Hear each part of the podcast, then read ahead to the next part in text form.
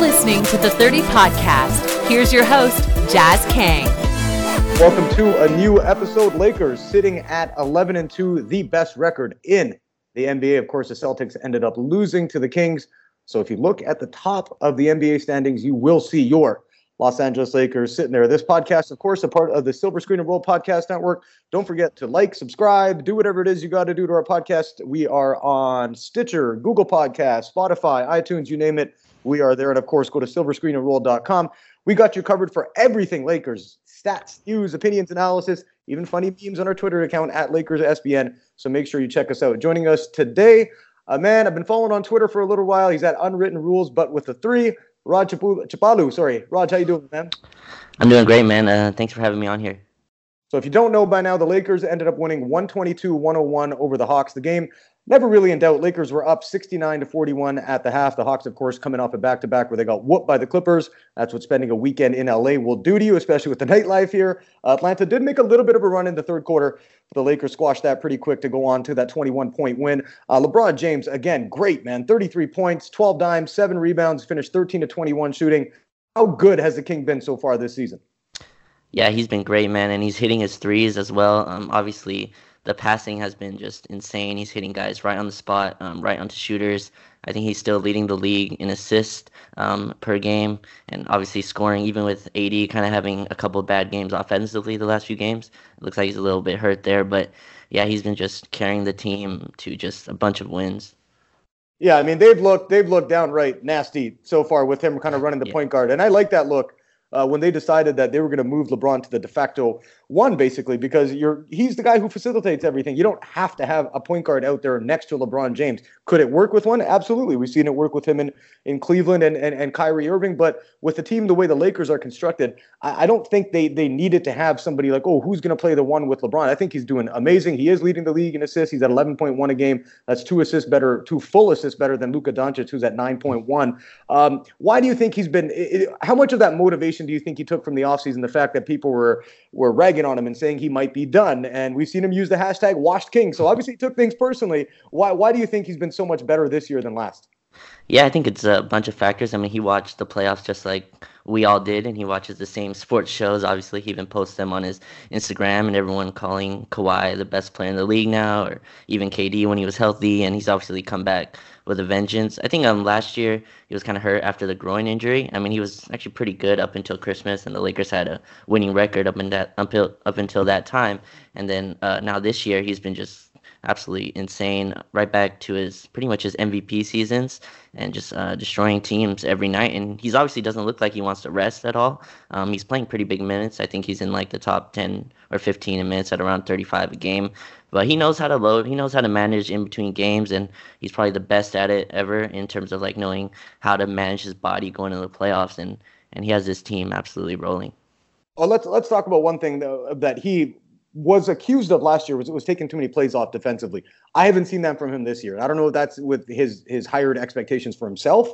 I don't know if that's with the higher expectations of the team. I don't know if that's because Anthony Davis came in and said, "Hey, your ass is going to have to start playing some defense." But uh, tonight, Lakers had 14 blocks. They were swatting everything. Uh, AD led the way with with, with five. Uh, Dwight Howard came off the bench with three. Everybody kind of got in on the action. Danny Green even had a couple as well. Why have the Lakers been so good defensively? Do you think it's the players that they have, or do you think it's a good mix of the players and the scheme that Frank Vogel's running defensively?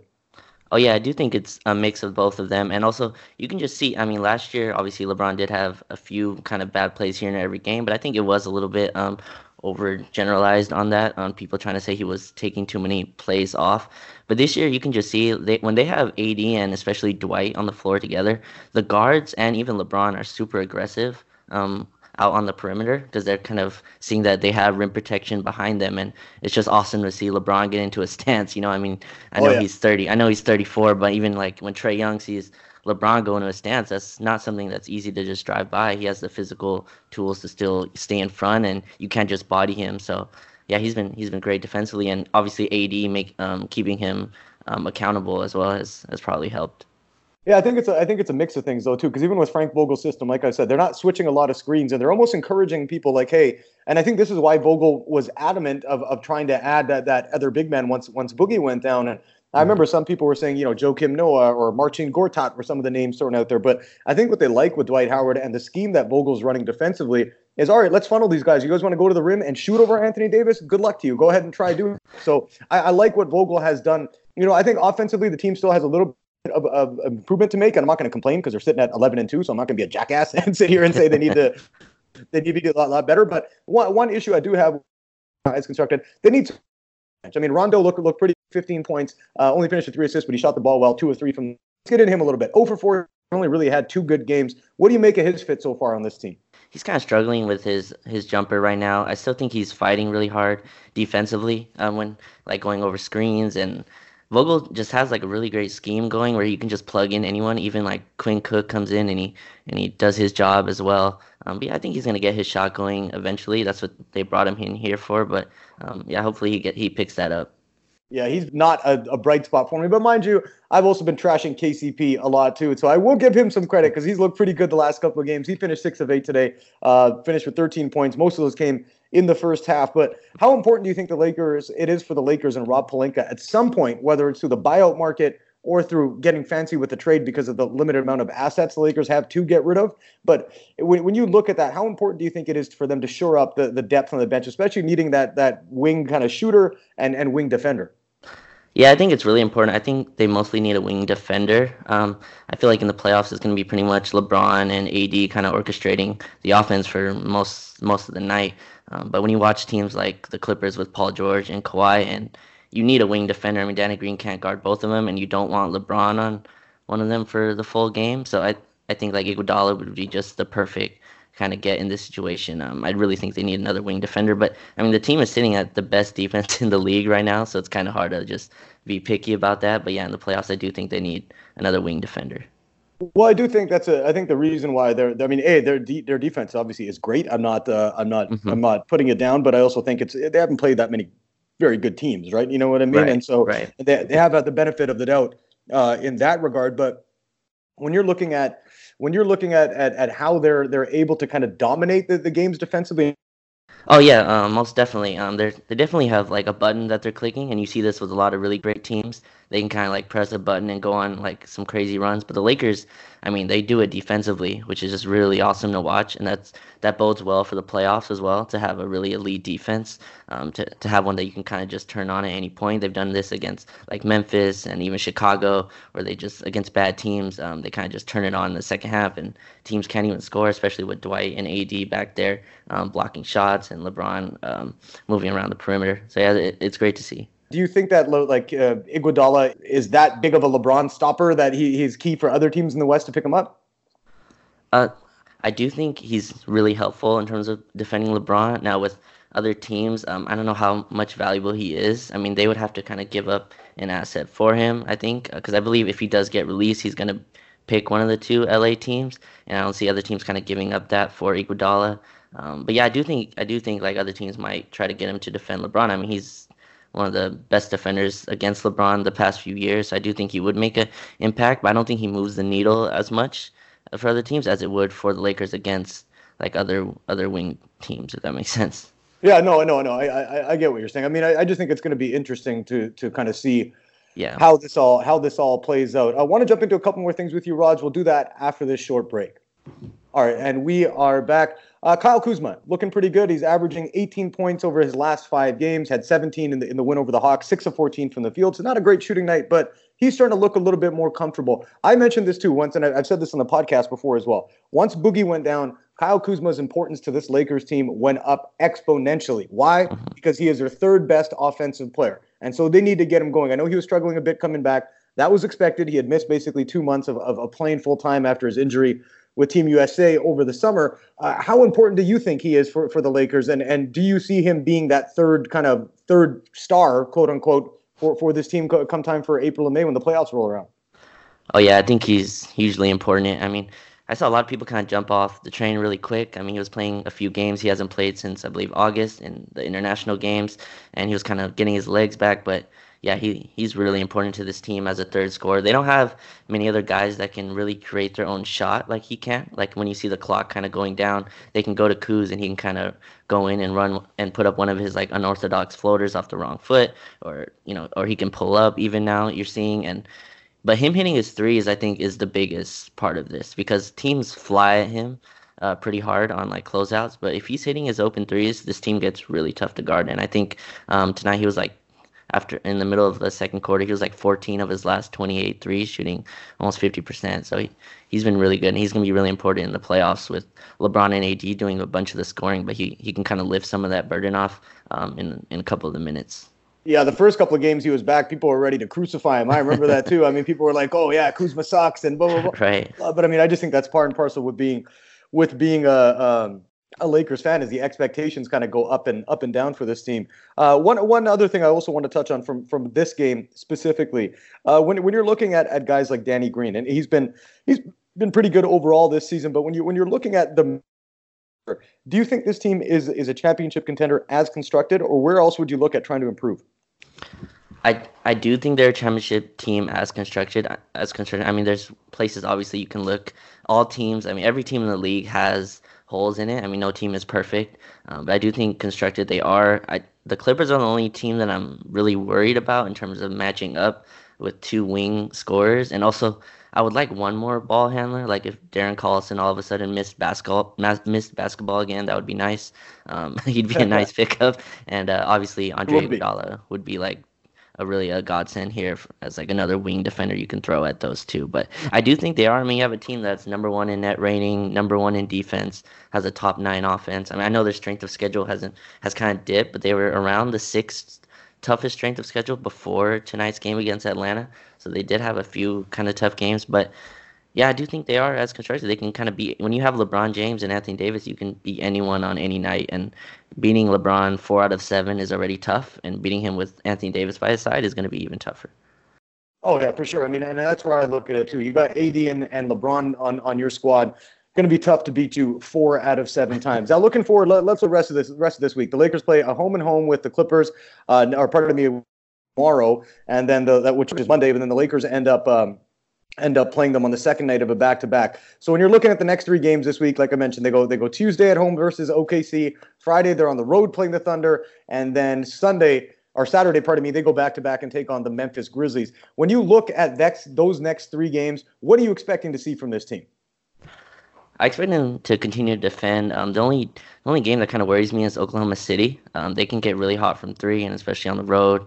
Also, Chris Paul looks a little more motivated to show that he's not um, you know, he's not washed as well. But uh, yeah, I, I, expect a couple more wins. I mean, this is probably the easy part of the schedule still for the Lakers. I mean, it gets a lot tougher, I believe, as the as the year turns. But yeah, they should they should continue playing well. I mean, Memphis is another uh, rebuilding team. Oklahoma City is, I believe, still under is under 500. Um, yeah, they're they five can, and seven right now. Yeah. Right. Yeah, they can. I mean, they can get hot. They have Shai and Gallo that kind of worries me a little bit. And with the Lakers kind of playing down their competition, which they've done a better job lately. I mean, the Sacramento one was a little tougher to win, but um, yeah, I, I, expect them to continue playing well. And this team looks locked in.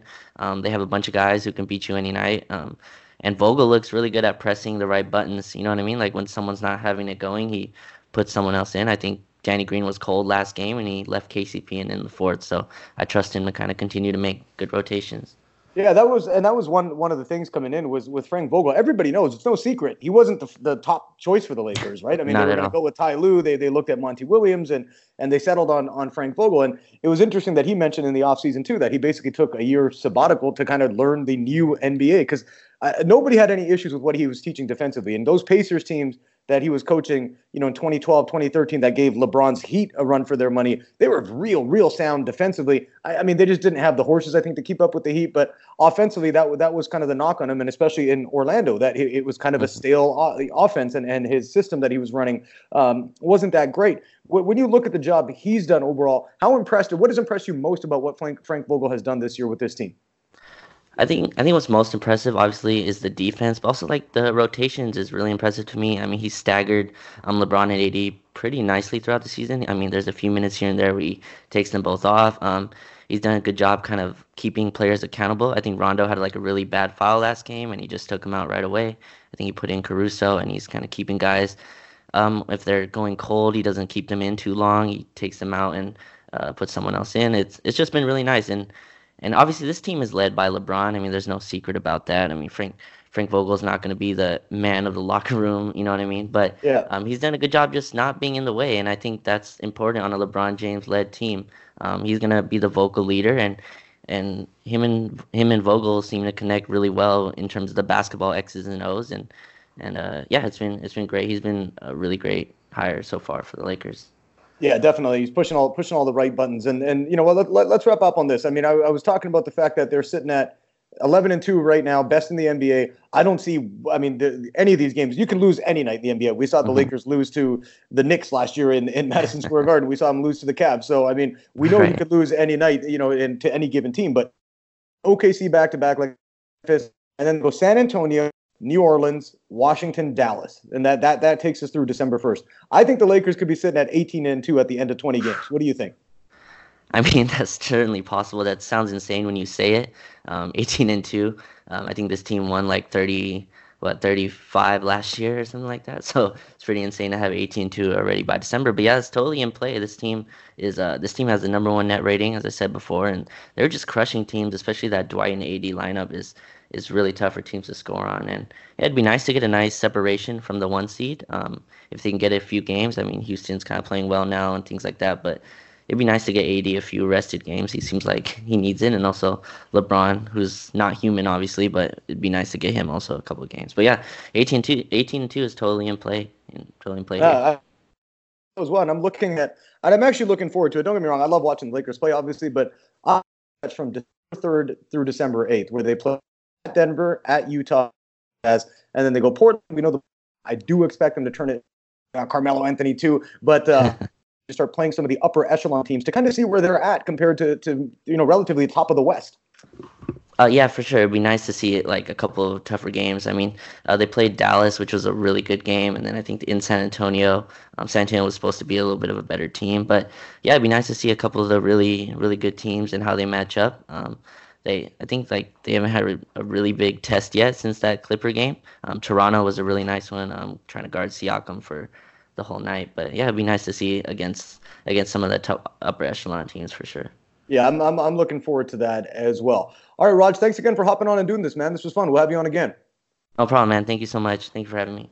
All right, that is Raj. He goes by Raj C on Twitter. I don't want to try and butcher his last name again, so my, my, my apologies for that. Uh, don't forget, this is a part of the Silver Screen and Roll podcast network. You can uh, catch us on Google Podcast, Stitcher, Spotify, iTunes, you name it, we are there. Make sure you like us, give us a rating. Hopefully, it's five stars. Even if you want to give us one, that's fine too. But we're hoping, obviously, you don't don't feel that way. And of course, go to silverscreenandroll.com. You can check us out for everything you need. Lakers. The site is updated daily. Harrison, Anthony, Christian, all the boys do a great job of keeping the website updated. That does it for this episode. I'll catch you all next week.